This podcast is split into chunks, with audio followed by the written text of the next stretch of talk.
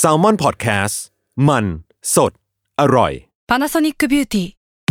มากกว่าเครื่องเป่าผมด้วยนาโนอีเทคโนโลยีล่าสุดที่จะเปลี่ยนทุกประสบการณ์ที่คุณเคยมี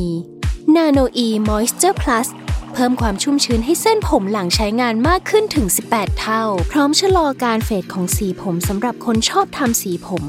ดูแลความชุ่มชื้นทั้งเส้นผม หนังศีรษะและผิวคุณ Panasonic NA0J มีเทคโนโลยีนาโนอีที่ care only you Wonderful อัศจรรย์ความโง่ เพราะคำถามโง่ๆมีคำตอบน่าอัศจรรย์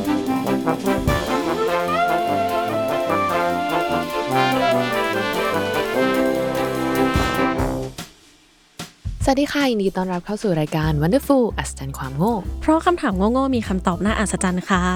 วันนี้อยู่กับสแตมป์ค่ะ พลอยค่ะวีวันค่ะ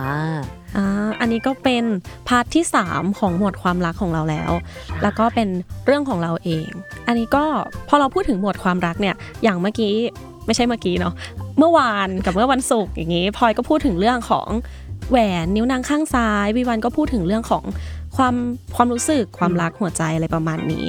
แต่เราจะบอกว่าเวลาเราพูดถึงหมวดความรักอะ่ะมันไม่ได้มีเรื่องน่ารักกุ๊กกิ๊กอย่างเดียวอืมเพราะว่าในความสัมพันธ์ของคนสองคนมันเป็นไปไม่ได้เลยที่จะไม่มีปัญหาถูกไหม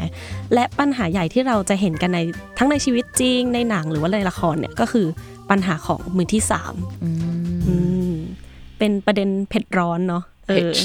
แซบแอบแซบเออ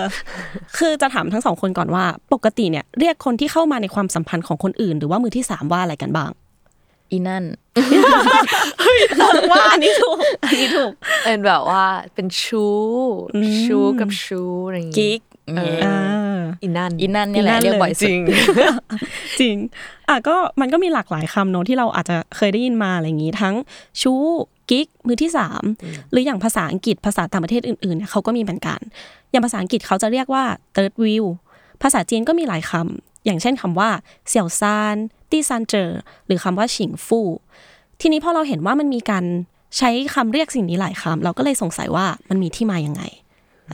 เดี๋ยวเราจะมาดูกันว่าแต่ละคำมันมีที่มาอย่างไงนะคะ มาเริ่มกันที่คำแรกอย่างคำว่ามือที่ 3 กันเลยดีกว่า ความหมายตามราชบัณฑิตยสถานของมือที่3เนี่ยเขาบอกไว้ว่า หมายถึงบุคคลที่เข้ามาเกี่ยวข้องในชีวิตของผู้อื่น ยุแย่ให้เกิดความแตกแยกหรือบ่อนทำลายอ่าก็คือดูอะรุนแรงนิดเขานึงเขียนไว้แบบนี้เลยเหรอใช่เขาเขียนไว้แบบนี้จริง ๆ เราไม่ได้เขาน่าจะใส่แทนแซบเวอร์เราไม่ได้ใส่อารมณ์ส่วนตัวเข้าไปเขานะกดอะไรก็ไม่รู้อะเหมือนเจอมากับตัวอะ ส่วนสาเหตุที่ว่าทำไมมันถึงต้องเป็นมือ และทำไมมันถึงต้องเป็นเลขสามเนี่ยก็เพราะว่าปกติแล้วในความสัมพันธ์เนี่ยมันจะมีแค่คนสองคน พอมันมีใครเพิ่มเข้ามาคนนั้นก็จะกลายเป็นบุคคลที่สามแล้วเราก็จะสังเกตว่ามือของเรามันมีแค่สองมือถูกไหมพอมันมีเข้ามาอีกมือหนึ่งเนี่ยมันก็เลยกลายเป็นส่วนเกิน รือว่าส่วนที่ไม่มีประโยชน์นั่นเอง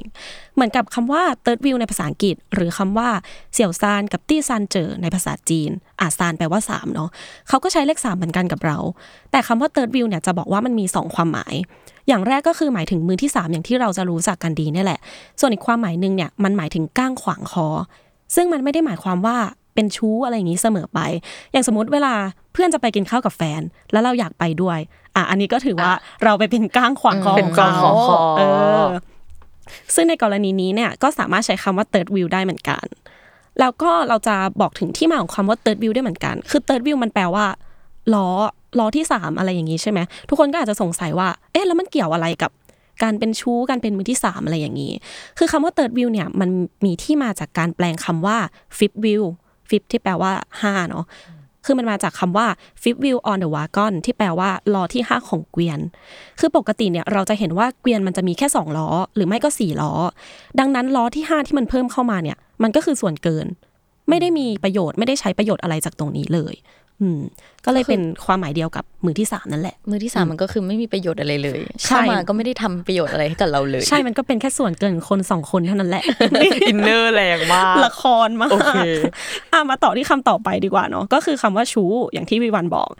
คือสำหรับเรานะ ส่วนตัวเรารู้สึกว่าคำเนี้ยมันเป็นคำที่ค่อนข้างรุนแรงนิดนึง คือแบบสมมติเวลาเราพูดว่าชายชู้เนี่ยคนเนี้ยคบชู้เออมันจะดูค่อนข้างรุนแรงใช่ไหมดูเป็นแบบละครไทย ใช่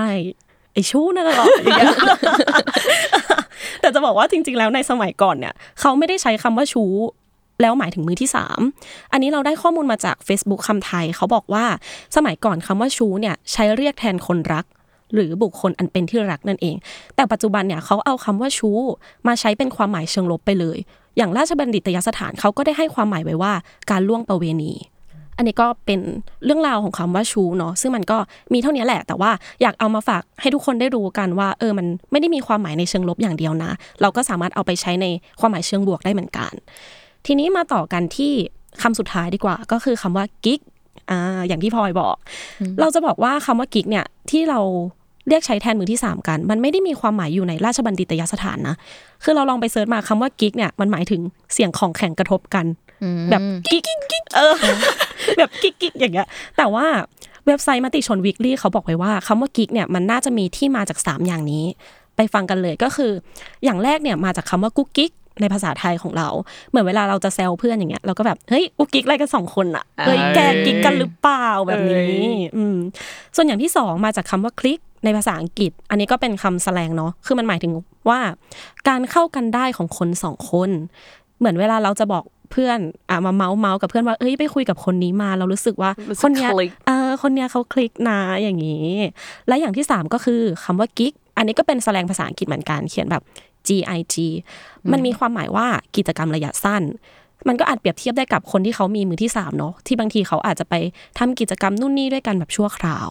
อืมประมาณนี้ อันนี้ก็เป็นการสันนิษฐานถึงที่มาของคำว่ากิ๊กจากเว็บไซต์มติชนวีคลีนะคะ อยากถามทั้งสองคนว่า คิดว่าอันไหนมันดูเป็นไปได้มากที่สุด ที่แบบเขาเอาคำว่ากิ๊กมาใช้ จากสามอันที่เราพูดไป รู้สึกว่าดูกุ๊กกิ๊กอะไรอย่างงี้ดีกว่า เออ คิดเหมือนกัน เห็นด้วยเห็นด้วย เออเออรู้สึกว่าคำว่ากุ๊กกิ๊กมันดูแบบ มันมันนึกภาพออกอะ ใช่ มันเออคือจริงๆอะกุ๊กกิ๊กมันคือใช้กับเพื่อนอะไรเงี้ย ส่วนใหญ่เวลาเราใช้กันใช่ปะแล้วแบบ เอ้ย กุ๊กกิ๊กอะไรกันสองคนอะไรเงี้ยเออมันก็เข้าใจได้ใช่เออแล้วถ้าใช่เกิดจะแบบลามไปถึงแบบพูดถึงเรื่องผู้ชายผู้หญิงที่สนิทกันหรือแบบ คนที่สนิทกันเกินไปหรืออะไรอย่างเงี้ยก็อาจจะแบบใช้ได้เออแต่ปัจจุบันเราก็ต้องใช้คำว่าแอบแซบแอบย่างแซเงี้ยบอ่าใช่ใช่แบบไปแอบแซบกับใครมาอะไรอย่างเอเงี้ยอเออเด็กเจนซีเนาะพวกเรา Gen ใช่เออจริงๆมันก็แบบมีอีกหลายคำมาก ๆเลยเนาะที่เออเขาอาจจะใช้กันอะไรอย่างนี้ แต่ว่าเราก็เอามาฝากประมาณนี้เนาะทั้ง 3คำที่เราเอออาจจะได้ยินกันบ่อย และทั้งหมดนี้นะคะ ก็เป็นที่มาของคำเรียกตัวสร้างเรื่อง ตัวปีนต้นงิ้วในความสัมพันธ์ของคนอื่นสำหรับใครที่มีคำเรียกอื่นๆเนี่ยก็หรือว่ารู้ที่มาของคำไหน ก็สามารถคอมเมนต์กันเข้ามาได้นะคะ และทุกคนก็สามารถติดตาม EP ต่อไปได้ในทุกวันศุกร์เสาร์อาทิตย์ ในทุกช่องทางของ s ซ m o n Podcast ค่ะ แล้ววันนี้พวกเรา 3 คนก็ขอตัวลาไปก่อนนะคะบ๊ายบายบ๊ายบาย